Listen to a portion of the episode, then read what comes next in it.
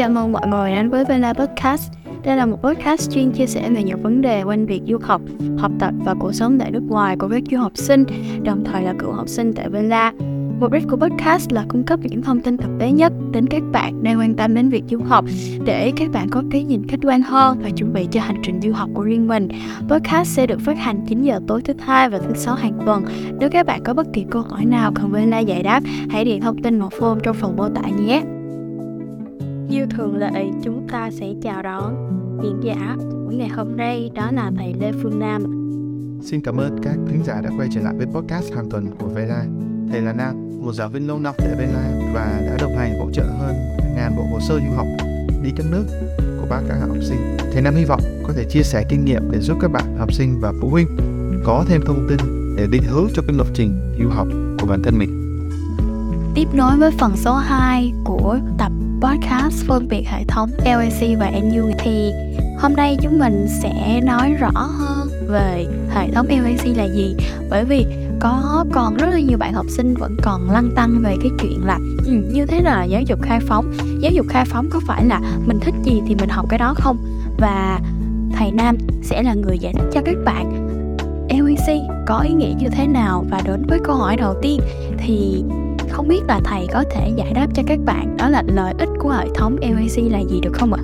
Thầy Nam xin cảm ơn quý khán giả đã quay lại với phần 2 trong chuỗi podcast trong việc sự khác biệt giữa cái hệ thống trường đại học Hải phóng uh, liberal arts colleges và các trường đại học quốc gia National University thuộc các cái hệ thống trường uh, đại học Mỹ. Đó. Thì với cái câu hỏi đầu tiên là lợi ích của cái hệ thống OAC là gì á? Thầy Nam xin chia sẻ thêm một số cái thông tin. Điều đầu tiên á là môi trường học tập thân cũ và thân quen của các trường đại học Hải Phòng. Phần lớn các trường đại học Hải Phòng LAC ở Mỹ chỉ có số lượng học sinh từ khoảng 1.000 đến 3.000 học sinh thôi. Tương đương như là một cái trường cấp 3 lớn đó. Ở thế tại à, các thành phố lớn đó, tại Việt Nam đúng không? Khoảng 1.000 đến 3.000 học sinh. Đấy. Và vì thế đấy thì các lớp học tại trường thì trung bình chỉ khoảng từ 10 đến 10 học 15 học sinh mỗi lớp. À, 10 đến 15 sinh viên mỗi lớp. Đấy. Và với những cái lớp nhỏ thế này á, thì đương nhiên là các bạn không thể nào mà ngủ gật ở trong lớp được đúng không? Hoặc là nếu các bạn có trốn học nghỉ học mà các bạn nghĩ rằng sẽ không bị giáo viên giáo sư hay là bị bạn bè trong lớp nhắc tới thì chắc chắn là chuyện đó sẽ không xảy ra rồi. À, tuy nhiên này những cái lớp nhỏ như vậy sẽ là thử thách mà khi mà các bạn sẽ phải thường xuyên trả lời câu hỏi từ giáo sư và làm việc cùng với bạn bè trong lớp trao đổi thảo luận một cách tích cực chứ không thể nào ví dụ như là trong một cái lớp mà từ à, 50 đến 100 học sinh đi chẳng hạn là một cái giảng đường lớn 50 100 sinh viên thì à, giả sử như các bạn à, ngồi im im rồi thôi, thôi cho mọi người khác nói bạn không có giơ tay bạn không tham gia tiếp tục phát biểu thì cũng không sao cả. Nhưng mà với một cái lớp mà chỉ có 10 đến 15 sinh viên thì điều đó rất là khó để có thể xảy ra đúng không? Thì đó là thử thách nhưng mà cũng là cái cơ hội để mà các bạn sinh viên các bạn bạn hơi nhát nhát một chút bước ra khỏi cái vùng an toàn của mình và thể hiện được ý kiến của bản thân bởi vì mọi người sẽ lắng nghe mọi người sẽ nghe bạn. Đó. À, một điều nữa đi. Với một cái môi trường ít học sinh như vậy và cái khuôn viên trường trường này rộng nhá các bạn yên tâm trường thì rất là rộng. À, sinh viên ít giáo sư cũng ít. Thì khi mà các bạn à, ví dụ như là đi bộ đi dạo chơi trên trường này hay là chỉ đơn giản đi từ lớp này tới lớp kia đi thì thầy Nam có thể xin bảo đảm là các bạn sẽ dễ dàng gặp các bạn bè mình quen biết. Thì khi đi ngang qua cười với nhau một cái gật đầu chào nhau một cái đúng không? Thì có thể là bạn cùng phòng của mình này cùng ký túc xá này hay là bạn cùng lớp mà mình đang học này. Đó. Và ngay khi mà các bạn bước vào thư viện chẳng hạn thì cũng sẽ rất dễ dàng cho các bạn gặp được những người quen và ơ thôi à, cho mình xin à, học chung được không? Đó. Để tạo nhóm học chung ngay tức khắc. Đấy. Thì cái điều này cộng thêm với cái, cái hoạt động được thường xuyên tổ chức trong khuôn viên của trường thì các bạn sinh viên okay, có thể dễ dàng xây dựng được những cái mối quan hệ thân thiết bạn bè thân thiết và kết bạn với các sinh viên từ khắp nơi trên thế giới. Yeah, khắp nơi trên thế giới. Và những và rất là dễ dàng rất là dễ dàng. Đúng không? Thì các bạn biết rồi đâu, một tình bạn này chúng ta cần có thời gian và có những cái trải nghiệm chung với nhau. Thì ở trong cái môi trường của LAC thì cái việc mà các bạn có những cái trải nghiệm chung hoặc là có cái thời gian chung để sinh hoạt làm việc học tập cùng nhau đấy là rất là dễ dàng đó. Thì điều này nè, ok. Các bạn hãy đem so sánh với những cái trường đại học, quốc gia lớn, national lớn, tầm 50 ngàn 70 ngàn học sinh đi. Đấy, thì ví dụ bây giờ các bạn hình dung cái làng đại học thủ đức ở thành phố Hồ Chí Minh với hơn, với với gần khoảng 70 ngàn, đó 70 ngàn sinh viên của nhiều trường đại học khác nhau đi. Đấy, thì các bạn cứ nghĩ đi, ở trong một cái môi trường lớn như vậy thì cái việc mà các bạn đi bộ trong trường học trong trường để các bạn gặp được người quen cũng là khó xảy ra, đúng không? Hiểu hiểu hiệp. Đó. Đấy. Rồi. À, một cái điểm có lợi nữa thì à, với cái số lượng sinh viên ít thì việc mà các bạn tìm được và có được cái cơ hội nghiên cứu làm việc trực tiếp với các giáo sư. Ok. Ngay từ năm đầu đại học cũng sẽ dễ dàng hơn. Do cái sự cạnh tranh các vị trí nghiên cứu trong trường đại học khai phóng LAC thì uh, trong cái buổi uh, podcast lần trước thì Nam chia sẻ thì các trường LAC phần lớn họ chỉ đào tạo cử nhân trong khi đó các trường đại học National U thì nó sẽ đào tạo thạc sĩ tiến sĩ đâu sau tiến sĩ đấy. Thì đương nhiên các bạn là cử nhân nhiều khi các bạn chưa có nhiều kiến thức chưa có nhiều kinh nghiệm để mà nộp vào một cái vị trí nghiên cứu. So với một anh chị học thạc sĩ đã có bằng cử nhân rồi đang học thạc sĩ hoặc là đang học tiến sĩ thì chắc chắn là các bạn cạnh tranh không lại rồi đúng không? Nhưng mà đối với các trường LSC thì các giáo sư sẽ làm việc với các bạn. Các bạn là sinh viên đại học thôi. À, tại vì đâu có đâu có sinh viên thạc sĩ đâu có sinh viên tiến sĩ đi cạnh tranh với các bạn ở đâu đúng không? À, chưa kể là cái số lượng sinh viên nó còn ít hơn đúng không? với một trường mà chỉ có khoảng 2.000 sinh viên và một trường tới 20.000, 30.000, thậm chí 50.000, 70.000 sinh viên thì cái sự cạnh tranh để làm được những cái nghiên cứu cùng với các giáo sư ngay từ năm thứ nhất thì các bạn nghĩ xem là cái môi trường nào nó sẽ cạnh tranh hơn đúng không đấy cái này thành ra là gì à, rất là nhiều anh chị cựu học sinh tại VLI sau khi tốt nghiệp tại các cái trường LAC như trường đại học Hải Phóng và có tới vài bài báo nghiên cứu đã được đăng đó và như vậy là gì các anh chị khi mà học ở cái những trường LC thì những trường tập trung thôi kiểu ví dụ như DePaul thôi là đại học Lawrence thôi đấy nhưng mà sau đó có thể lên ý thì tìm tiến sĩ lại tại tại tại Stanford này tại John Hopkins này rồi rồi, rồi Washington University St. Louis này đấy thì bởi vì các anh chị đã có những cái bài nghiên cứu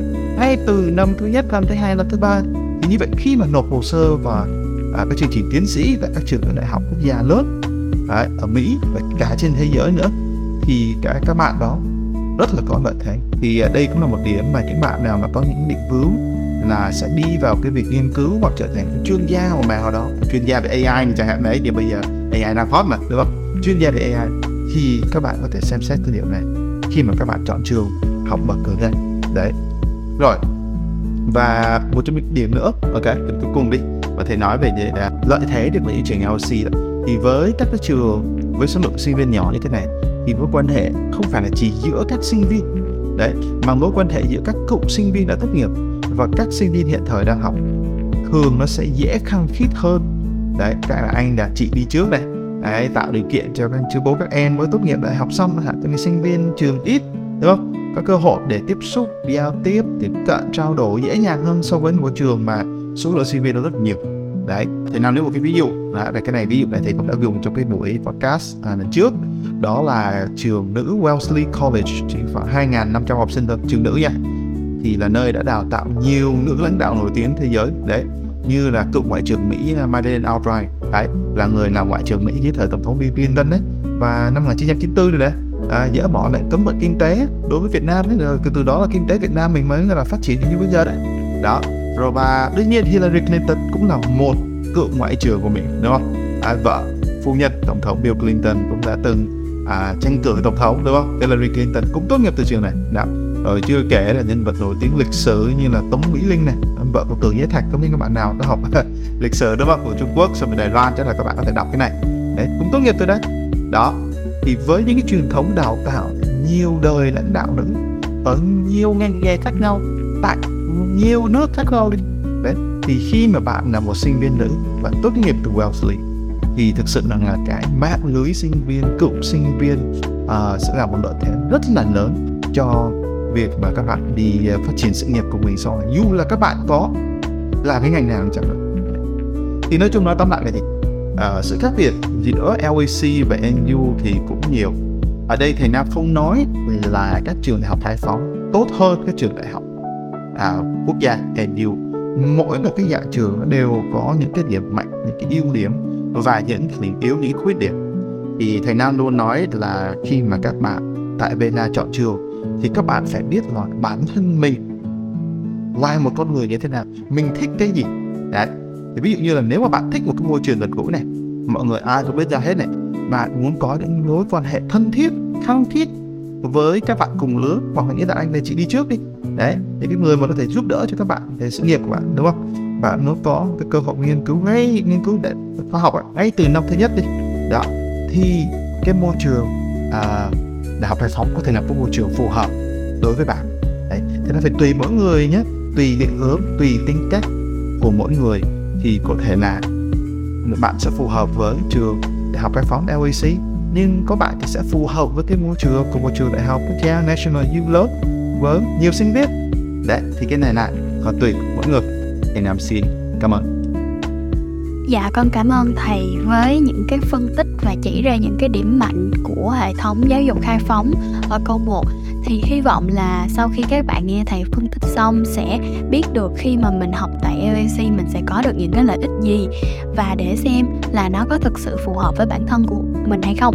Thì à, con cũng có gặp một cái chuyện này nó cũng khá là lâu rồi nhưng mà đấy là khi mà con có đọc được một cái bài bàn luận giữa hệ thống LAC và NU thì có nhiều người cho rằng ấy, là nếu như mà mình học giáo dục khai phóng, cái cơ hội để đi kiếm việc làm nó rất là khó. Tại vì giáo dục khai phóng, đào tạo chung chung và nó không chuyên sâu vào một cái chuyên ngành nào đó quá.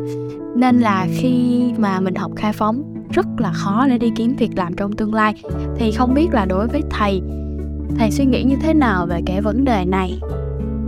Cảm ơn Vi với cái câu hỏi này thì thực sự nhất đây cũng là một cái nhận xét mà thầy Nam đã nghe từ một vài phụ huynh về việc học tại các trường đại học uh, quốc gia NU lớn, National U lớn thì mới có việc làm.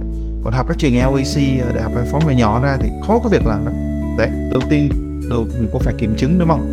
Thì uh, thầy Nam có đã thử đi tìm hiểu trên mạng, tức là làm Google search rồi tìm đọc các bài báo nghiên cứu nhưng mà thực sự cho tới giờ thì thầy Nam vẫn chưa tìm được cái nghiên cứu nào và chỉ ra rằng là sinh viên tốt nghiệp của các trường đại học khai phóng LAC bậc cử nhân ấy, không có nhiều cơ hội nghề nghiệp và không thành công bằng sinh viên đã tốt nghiệp từ các cái trường National U, các trường NU lớn, à, đại học quốc gia nữa. Thì à, đương nhiên, ở cái thầy Nam kiếm thì chắc chắn là không phải là hoàn chính rồi. thì nên là nếu mà ai có cái nghiên cứu nào liên quan đến vấn đề này, đó thì cứ liên lạc thầy Nam nhé trên trang web của Bella này và fanpage Facebook của Bella. Hoặc là đơn giản gọi số điện thoại ở Việt Nam luôn 0942 181 988 chia sẻ giúp thầy Nam. Thầy Nam xin cảm ơn rất nhiều. Đấy. Thì uh, bởi vì cái việc mà thầy Nam không tìm thấy. Đấy và thầy Nam cũng có nhiều các anh chị cựu học sinh tại bên thầy Nam biết là học cả các trường đại học khai phóng NYC học cả các trường NU đại học quốc gia và họ đều thành công trong cái công việc. Họ vẫn đi làm với các công ty lớn vẫn nên đi học từ chương trình tiến sĩ của các uh, trường đại học nổi tiếng à, ở cái ở Mỹ và ở nước ngoài. Đấy thì thì thành thành ra là khi mà phụ huynh nhận xét cái đó à, thầy Nam mới hỏi kỹ các phụ huynh. Đấy thì thường là các phụ huynh hay chia sẻ là ờ, tôi có đứa con như thế này hoặc là à, tôi biết uh, một người như thế này. Đấy tốt nghiệp trường ở NU nó hạn và có việc làm xong rồi tôi vừa nghe nói có một người như thế này tốt nghiệp trường LAC là cũng không có việc làm. Tức là phụ huynh dựa vào một hai ví dụ để rồi đưa ra một cái kết luận chung chung. Ok thì cái này nó giống như là nhìn vào à, một vài trường hợp hiếm khi mà tốt nghiệp đại học bách khoa hoặc đại học ngoại thương những đại học hàng đầu Việt Nam đúng không? À, tốt nghiệp bách khoa tốt nghiệp ngoại thương ra xong thất nghiệp. Đấy thất nghiệp. Đó rồi hoặc là một vài trường hợp mà có bằng thạc sĩ xong rồi vẫn lái xe ôm. Xong rồi chúng ta đưa ra luôn kết luận rằng là gì? Thôi học trường cao làm cái gì? Và ngoại thương và bách khoa làm cái gì? Tôi không cần tốt nghiệp đại học tôi vẫn có thể kiếm được tiền. Đấy rồi học lên thạc sĩ làm cái gì? Học lên tiến sĩ là làm gì? Cuối cùng cũng đi lái xe ôm. Đấy thì mình thực sự là thực sự thể hạn nó là chúng ta không thể nào dựa vào được cái ví dụ tốn gọi là thiểu số để có thể đưa ra được những cái nhận định chung khi mà không có một cái nghiên cứu à, mang tính chất toàn diện nào cả. Được không? Đấy ngoài ra cái là gì? Thực sự nhé đối với bản thân thầy nam thì uh, việc kiếm được việc hay không thì bằng cấp chỉ là một yếu tố. Ok là một cái tấm vé à, để các bạn có được những cái cơ hội phỏng vấn đúng không? Đấy các tuy nhiên này bây giờ nếu mà các bạn đi phỏng vấn nói cái bằng tốt điểm cao đấy nhưng các bạn không có những cái kỹ năng mềm quan trọng. Ví dụ như còn một, một cái điểm yếu mà thầy thấy là nhiều bạn trẻ ở Việt Nam mà có thể đã gặp và thầy biết là các bạn khi mà làm việc uh, trong team trong nhóm uh, trong công ty thì uh, có vấn đề xảy ra hay im im. Đấy không biết cũng im im. Uh, làm xong cũng không nói à, không làm được cũng không nói với cái mình thay vì à, thay vì giao tiếp chia sẻ. Đã bệnh im à bệnh im rồi còn nữa nhé có nhiều bạn á thì thay đổi thừa. Em tại trời tại mây tại nắng tại người ta. Đấy thay vì có cái tinh thần là cầu tiến là liên tục học hỏi này. Ok dám làm dám chịu trách nhiệm trong những gì mình làm đó hoặc là đơn giản này. À, à, không biết là các bạn nào mà có xem à, cái bộ phim mà đang xem cái bộ phim đừng nói khi yêu ấy, đang được chiếu ở trên giờ vàng ở Việt Nam đó trong trong mấy cái tuần này này. Đấy thì uh, thầy Nam có có có xem một cái đoạn ngắn thì thầy Nam thấy cái nhân vật nữ chính ấy, à, Phương Ly gì đấy cho, diễn viên Thùy Anh đóng ấy là một cái mẫu hình là gì? Không biết kiểm soát cảm xúc của bản thân và không biết lắng nghe sự góp ý của người khác cho mình. Đó. Hãy để cái tôi của mình lên tí uh, và cảm nhận lúc nào như là người khác đang à, đang đang, đang, đang, đang xúc phạm mình để hạn xong rồi mình phản ứng lại. Thay vì lắng nghe và đón nhận những ý kiến để có thể cải thiện mình thêm đi. Một cái nhân vật gì đó. Ở trong bộ phim người ta xây dựng một cái nhân vật như vậy. Đấy uh, những, những, những kỹ năng này và và và còn nhiều kỹ năng quan trọng nữa. Đó. Thế thì nếu các bạn thiếu những cái kỹ năng đó đấy, làm việc nhóm này trao đổi này à, nhanh này đấy thì thì dù tốt nghiệp bạn có tốt nghiệp trường tốt đi chăng nữa trường cao đến đâu đi chăng nữa thì thật sự luôn là khi mà các bạn đi ra làm sớm hay muộn, thậm chí là gì? Các bạn không vượt qua được phòng phỏng vấn đấy kể của các công ty nữa, đúng không? Còn nếu mà vượt qua được phòng phỏng vấn và khi các bạn bắt đầu đi làm, thì các bạn cũng sẽ dễ dàng bị đào thải khỏi môi trường doanh nghiệp. Hoặc là bạn tự bản thân các bạn cũng sẽ suy nghĩ thôi, đúng không? Ra khỏi doanh nghiệp với cảm thấy phù hợp. Mình à, mình cảm thấy phù hợp với sếp, để lỗi của sếp mà sếp cũng lỗi của mình, lỗi của sếp, lỗi của sếp, đúng không? Đấy. Thế thành ra là gì mà ờ, lộ trình tại Vena đó thì đối với uh, các các giáo viên tại Vena tập đoàn bao gồm cả thầy Nam thì cái phần nộp hồ sơ nó chỉ là một giai đoạn cả. và uh, giai đoạn mà thầy Nam nghĩ tạo nên sự khác biệt nhiều hơn với các anh chị tại Vela là cái giai đoạn dự bị đại học trong các đại học tức là khi mà các bạn nộp hồ sơ xong tại Vela thì các bạn 12 sẽ học thêm nhiều lớp kỹ năng đấy học về cách hòa nhập với môi trường ở nước ngoài như thế nào à, làm sao để tạo được mối quan hệ kết nối xây dựng mối quan hệ với những cái người à, với dù là các bạn ở Mỹ hay là ở châu Âu hay là Úc hay là Canada này.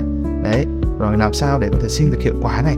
Rồi khi mà xin việc được rồi khi mà các bạn bước vào môi trường công việc đó các bạn phải cần phải cư xử một cách chuyên nghiệp như thế nào trong môi trường công sở để có thể thăng tiến được. Và thầy Nam thường xuyên đã lấy những cái ví dụ đó thì các bạn thấy không? À, những cái tổng giám đốc của các công ty lớn à, nhất là công ty công nghệ công ty tài chính lớn ở trên thế giới đều là người gốc Ấn.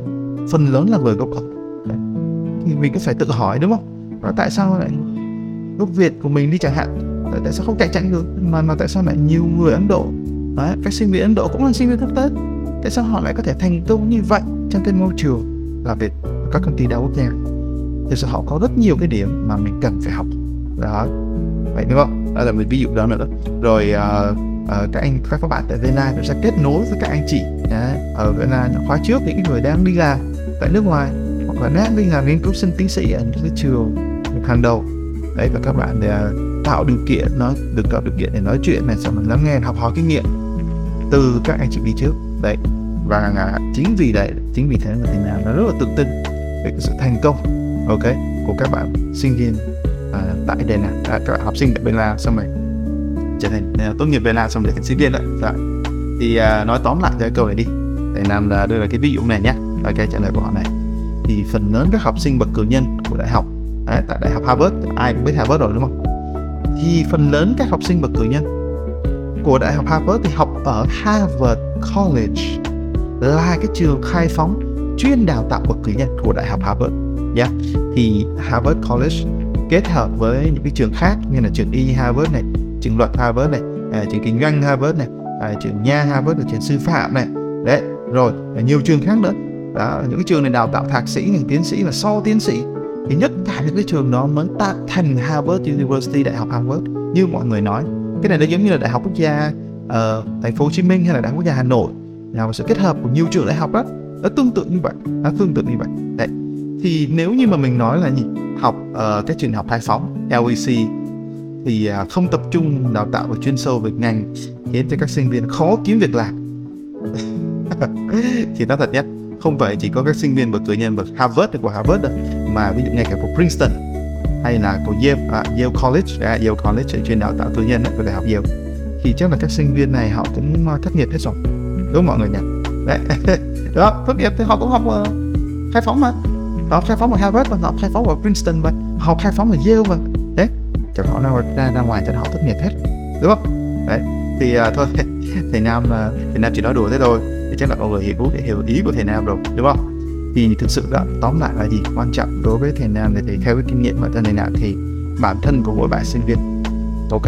Là điều cực kỳ quan trọng. Nếu mà bạn có những cái kỹ năng mềm tốt như vậy thì dù khởi điểm của các bạn có du học hay không du học thì các bạn vẫn có thể thành công trong sự nghiệp và tương lai sau này. Của bản thân bạn. Ok, anh Nam xin cảm ơn. Anh Nam xin cảm ơn mọi người đã lắng nghe phần 2 trong chuỗi hỏi podcast về uh, sự khác biệt giữa các cái trường đại học khai phóng LAC và các trường đại học quốc gia NU thuộc các hệ thống các trường đại học uh, của Mỹ à, tại Mỹ và ở các nước. Đấy. Thì uh, nếu các bạn cảm thấy podcast của Vela có ích, mong các bạn hãy đăng ký theo dõi và follow các kênh podcast của Vela trên các nền tảng Spotify, Google Podcast, Apple Podcast hoặc YouTube. Và mong các bạn có thể chia sẻ cho bạn bè và người thân podcast của Vela nếu mà các bạn thấy là những thông tin này đã hữu ích cho họ. Thành nào một lần nữa, xin cảm ơn mọi người. Cảm ơn các bạn đã lắng nghe tập podcast ngày hôm nay. Vela Podcast xin hẹn gặp lại các bạn trong những số podcast lần tiếp theo.